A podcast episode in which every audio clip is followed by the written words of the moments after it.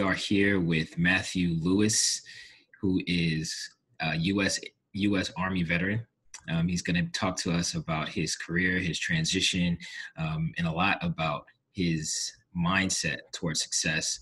And um, really excited to have you here on the show, Matthew. How's everything going?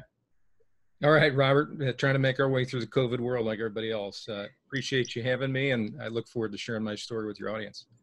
Absolutely, absolutely. So one of the questions we typically ask Matt is, "What's your military veteran blueprint?"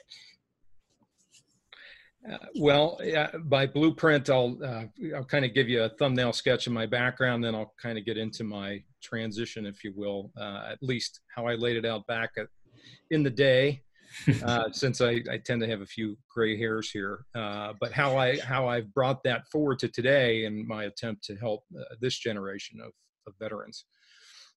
so, yeah, I got into the service via the military academy. So I'm, I'm a West Point graduate. Uh, truth be told, I uh, was a football recruit and had my eyes set on playing Division One A football back in the day. Uh, but it got up there. The, the football career didn't quite pan out. Uh, but you know, as a graduate, obviously you're uh, a commissioned officer in the Army, and uh, that took on a, a whole new life, a, a, new career, as it were, and a new commitment to service to the nation and all that that entailed. Um, a, a, whole different rationale than I had actually coming into it. Uh, I was commissioned as uh, an armor officer, so uh, tanks and those sorts of things. I spent five years active duty, another 16 in the reserves, uh, ultimately retiring a number of years back as a lieutenant colonel. Um, so I've kind of made two transitions. I'll talk you through the, the first one was far more difficult, and that's leaving active duty you know, back when I got out, and I'm going to date myself here, going way back to the the mid '90s, uh, th- there really was little to no support system in place. Uh, the Army at that time had a, a, course called the Army Career and Alumni Program, ACAP for short. It was in its infancy. It's administered literally in your last five days on active duty when you know you've got thousands of other things going on. Um, it, it was uh, not to disparage it or, or, the service, but it's a bit of an exercise in the blind leading the blind. I, I got very little out of it, and it didn't help me much uh, uh, in transitioning. So in its place, I kind of had to invent my own way forward. And you know, it's not unique to me. Every veteran of my generation had to to go through the same thing. Uh, and so for me, that uh, took the form of a number of different exercises from a number of different books at the time. A, a key one among them was uh, What Color is Your Parachute by Dick Bolles, what works you through a, a, series of exercises to help you understand who you are and, and who you want to be, uh, which is absolutely critical uh, to finding your, your next step in the world. Uh, and I make that point in, in my book, uh, which just to pivot for a moment and speak to that, I've kind of codified all these lessons over the years into a, a field manual. Uh, so for your listening audience, if you're mm-hmm. struggling with uh, transition or pondering what transition might look like, you know, don't take my word for it. Everyone that's read it said it's uh, the best book on transition out there. It's, it's called Mission Transition. Uh, but it, I wrote it as a field manual. It is crawl, walk, run, step one, two, three, exactly as you would experience in the military, regardless of your service. And um, so anyway, that that's what helped me begin to find my way. But trust me, not without an incredible amount of frustration. Uh, my transition vehicle to the real world was graduate school, and uh, my lord, trying to to make sense of the three-letter acronym gibberish I was used to speaking with folks conducting those interviews at, at these graduate schools was uh, incredibly difficult exercise. My my wife would sit down and quiz me time and time and time again until I started to sound like a, a rational individual. Uh, it, it took some doing. So I, I've been there. And then, you know, later in my career, I transitioned from the reserves, but that, that one was a bit easier because I've been working in the civilian world for so long already. It's amazing. So, um, while you were in graduate school, what were some of the things that you really attribute to, you know, your success um, you know, while you were basically trying to go from the military veteran transition to graduate school, then the next step was probably to get a job. What was your thought process there? Yeah, so I guess let me lay a little bit of context as to why I even uh, left back in the mid 90s. These were just to uh, open up the history books for a, a, minute or two. These are the Clinton drawdown years post first Gulf War. And uh, the, in terms of focus and financial support and military and whatnot, I didn't see you know long-term growth as a career in the service. And so that's why I began to pivot and consider life on the outside. In the course of doing so, like I said, uh, reading Dick Bolles' What Color is Your Parachute, the exercises I went through, it was the outcome of those exercises that helped me not only begin to understand graduate school as a transition vehicle, but what to focus on within grad school and beyond. Um, so uh, grad school I ended up majoring in uh, operations and finance. Uh, I saw graduate school as a vehicle to do a couple things simultaneously. One was to uh, obtain a skill set that heretofore I didn't have. I knew coming out of the military, I, I did a bit of job shadowing, um, informational interviewing, sitting down with people in the real world, asking them, you know, what they do on a daily basis. I quickly recognized that there's no way I could pivot directly from what I was doing in the service, you know, going tank gunneries and shooting big rounds downrange to sitting in front of uh, people in a in a business and, and make sense of what I was trying to say. So I saw grad school as a means to uh, you know pick up additional skills, and in the course of doing so, rub elbows with folks that had been living in the real world uh, the, the whole time I was in the service, and kind of you know pick their brains discover some of their lessons learned so i wouldn't have to relearn them. Um, in, in, the course of doing that informational interview I, I initially thought i wanted to be focused on human resources because you know in, in, the service we're all about people. You know we don't we don't lead things we lead people. Uh, but I came to find out that you know what's called human resources isn't necessarily that. You, know, you can lead basically any field and as i start to learn more about myself learn that you know i'm at, at heart i'm an operator. And so i focused on operations i thought finance i need that kind of uh, skill to understand business because i didn't have that before and so that's how it translated into my corporate experience you know my initial roles in the corporate world were at places like procter & gamble and general electric uh, where i worked in the supply chain and operations be it purchasing uh, distribution manufacturing what have you. I covered the entire value chain, as it were, in those initial experiences. That's awesome. There's so much there because it seems like the thought process was okay, let's do some networking, let's gain some extra skills, let's um, also learn through osmosis. These are things that a lot of really successful uh, military veterans have done and i feel like success always leaves clues and you know looking at your background it seems as though your resume basically reads like the perfect resume of somebody that really thought uh, thought really uh, really thought about the the steps you were making in your career um, you know going from the army to grad school to Procter and Gamble to GE, some of the biggest companies in the world, of course. Um, and now, are you currently at Deloitte?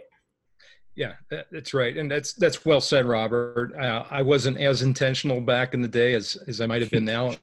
Again, a lot of lot of lessons learned along the way uh, that I've tried to codify and put in the hands of everybody out there doing the same. Uh, yeah, I, I transitioned. I've been at uh, Deloitte about 16 years now. Um, they've worked all around the firm. Uh, in a word, I'm a consultant, uh, leveraging my past experiences and uh, and other areas in which I've worked. That's awesome, and it seems like the world of consulting. There's so much there, you know, so many different verticals and things like that. Um, could you could you try to uh, explain to us what consulting means or and what it's like to work at a company such as Deloitte? Because I know that um, you know when you're transitioning, that's one of the top companies that a lot of veterans see and, and basically try to go after. Um, how would you how would you categorize uh, working as a consultant at Deloitte? Yeah, so consulting is a field where you, as an individual, and normally as part of a team, that it's rare that you would do a gig where you're the only individual on a project. Uh, but you, as part of a team, work with your clients who tend to be fairly senior executives in the corporate world and helping them resolve some of their most complex challenges. Things that you know they couldn't resolve internally otherwise there would be no reason for hiring you. And to your point i mean those challenges take on pretty much any form in any field uh, in any industry. So uh, deloitte is among the big four um, in terms of accounting firms. It's the largest professional services firm in the world. And uh, I, without going too far down a rat hole on the the construction of, of the firm, they largely focus on tax, uh, consulting, risk advisory, and audit. Um, consulting being the, the, largest of those four divisions, if you will. Um, I, I, don't know how deep you want to go into the lifestyle of, of a consultant, but um, you know you, you, can work in in the federal area you can work in the commercial sector. And uh, life as a consultant tends to be one where you're on the road a lot. Uh, if you're in the federal space you don't travel as much. If you're in the commercial space you tend to be on the road most of the time uh, although in this uh, covid and post covid world what that actually looks like remains to be seen. Uh, but uh, th- that tends to be the the way of the world there that's awesome. And I understand that you're doing, uh, you're basically starting up another career as well, or you, you've been doing it. Um, could you talk a little bit about what you're doing now as well? Sure. I, have had a, a, a, separate legal entity standing for over a decade now. Uh, it's known as Louis Advisors. It, it encompasses all of the work I do around my published uh, works and um, related sort of things. I, I, mentioned my book earlier, Mission Transition, published by HarperCollins last September. It's a practical guide for veterans and their families in career transition. Uh, that's uh, the first one. It's out there. Folks can feel free to check out my website. I've got a second uh, book in work. Uh, it's tentatively called Hiring Veterans. It's uh, focused on the other, other half of the civil military divide my purpose behind all this, you know, we, we I think you're trying to, to get at what's purpose or mission. Uh, you know, my my purpose these days is to eradicate the civil military divide in the country. And I'm doing that through three parallel lines of effort. Uh, the first being the first book focused on the military side. The second uh, book focused on the civil side. The, the third uh, line of effort is acting as an advocate for uh, what are called veteran collaboratives and helping address veteran suicide along the way. Recently published a white paper that directly correlates an incomplete or unsatisfactory transition with post 9 11 veteran suicide. And so, if we can address that root cause, we can begin to move the needle on, you know, 20, 22 a day, pick your study. And veteran collaboratives are key to enabling that uh, in concert with the VA's new ETS sponsorship program, which is in its pilot stage. But if we can scale that and connect uh, that activity and channeling veterans before they leave the base or post at their last duty station to these veteran collaborative entities in the local community and get them properly situated and employers in a career fit of their choice, uh, not only will it help eradicate uh, the, the suicide issue and help the civil military divide be minimized, studies show that veterans will more than double their career earnings, their rates of retention, and job satisfaction. It's an incredibly powerful thing. It's moving a lot of mountains uh, in industry around the country, but uh, we're on our way and we're going to get there. That is incredible. And I really feel like a purpose driven approach to anything you do is always really important. And I think that's probably the longest, um, things like that have the longest legs essentially. Um, and I totally can identify with uh, transitioning military veterans basically being in a really dark space right after transitioning out of the military. That's part of the reason why we started this podcast. Um, could you talk a little bit about some key insights that you've seen for you know a lot of bright veterans that you know find themselves in these difficult positions? Yeah. Uh, so first, let me speak to the, your point around motivation. It's precisely why I wrote the first book. Um, mm-hmm. You know, I, I, told you about my experience coming out. Eh, you know, be, knowing that I had landed somewhat successfully, uh, I started reaching back and helping folks with kind of my own little process I came up with. And over the years, this thing just built and grew. Well, you know, fast forward a couple decades, and now I've got blood brothers and sisters coming out that have literally devoted their and their families' entire adult lives to service to the nation.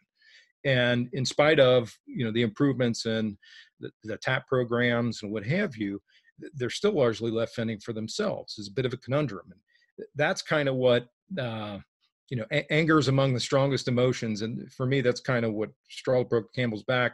They told me, uh, all these people I've been trying to help, uh, not only thanks, but look, you need to scale this. Have you ever thought about writing a book? Well, I finally took them up on their advice. So that, that's the genesis behind the first book. To, to your question, I, I guess let me dig into three reasons why I think veterans really struggle in transitioning to the civilian workforce and uh, key things that I emphasize or speak to uh, in the book.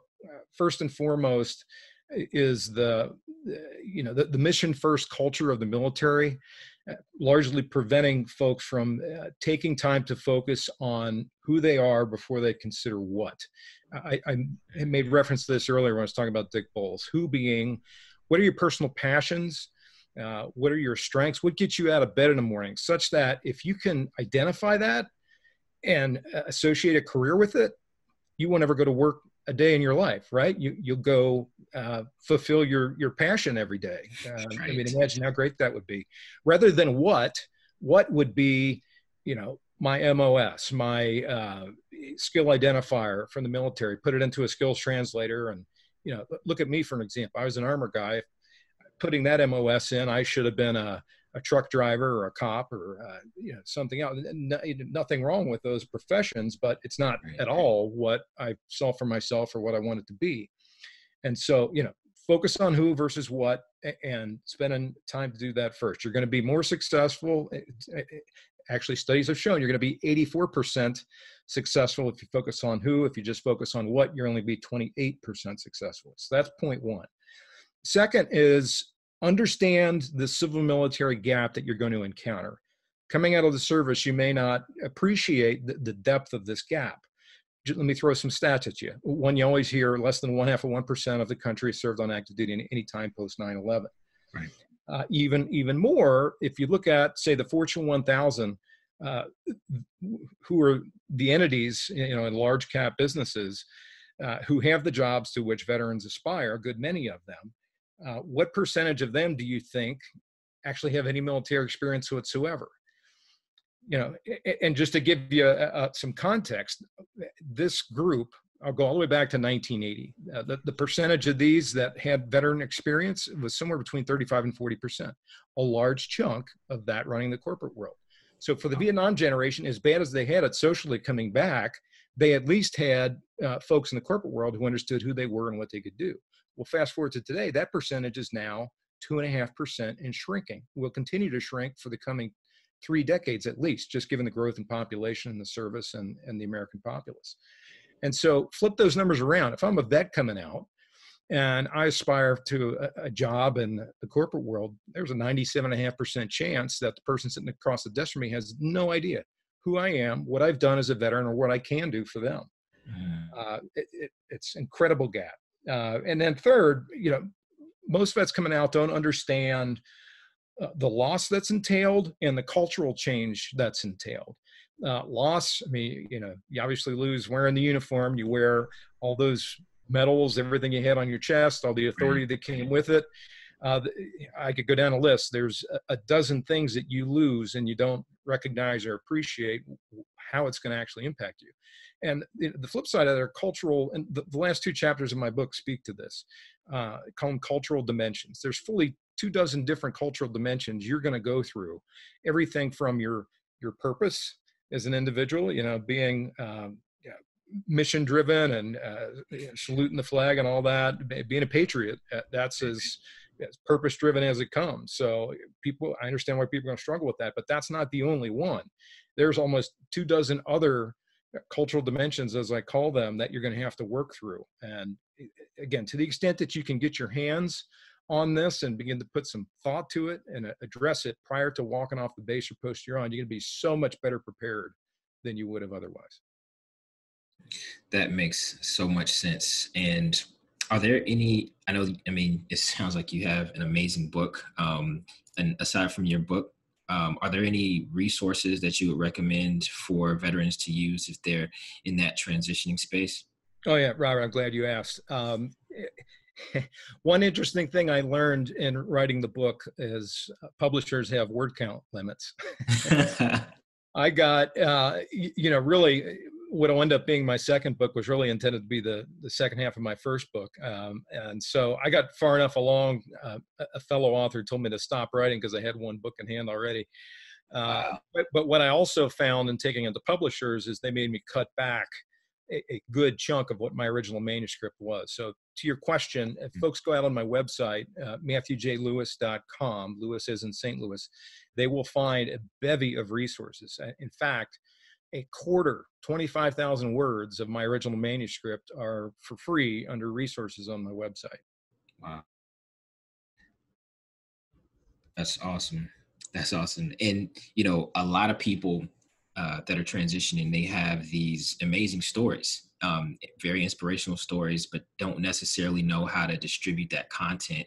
Um, what are some things you can recommend to them to try to basically try to figure it out and maybe do what you did or and what you're doing?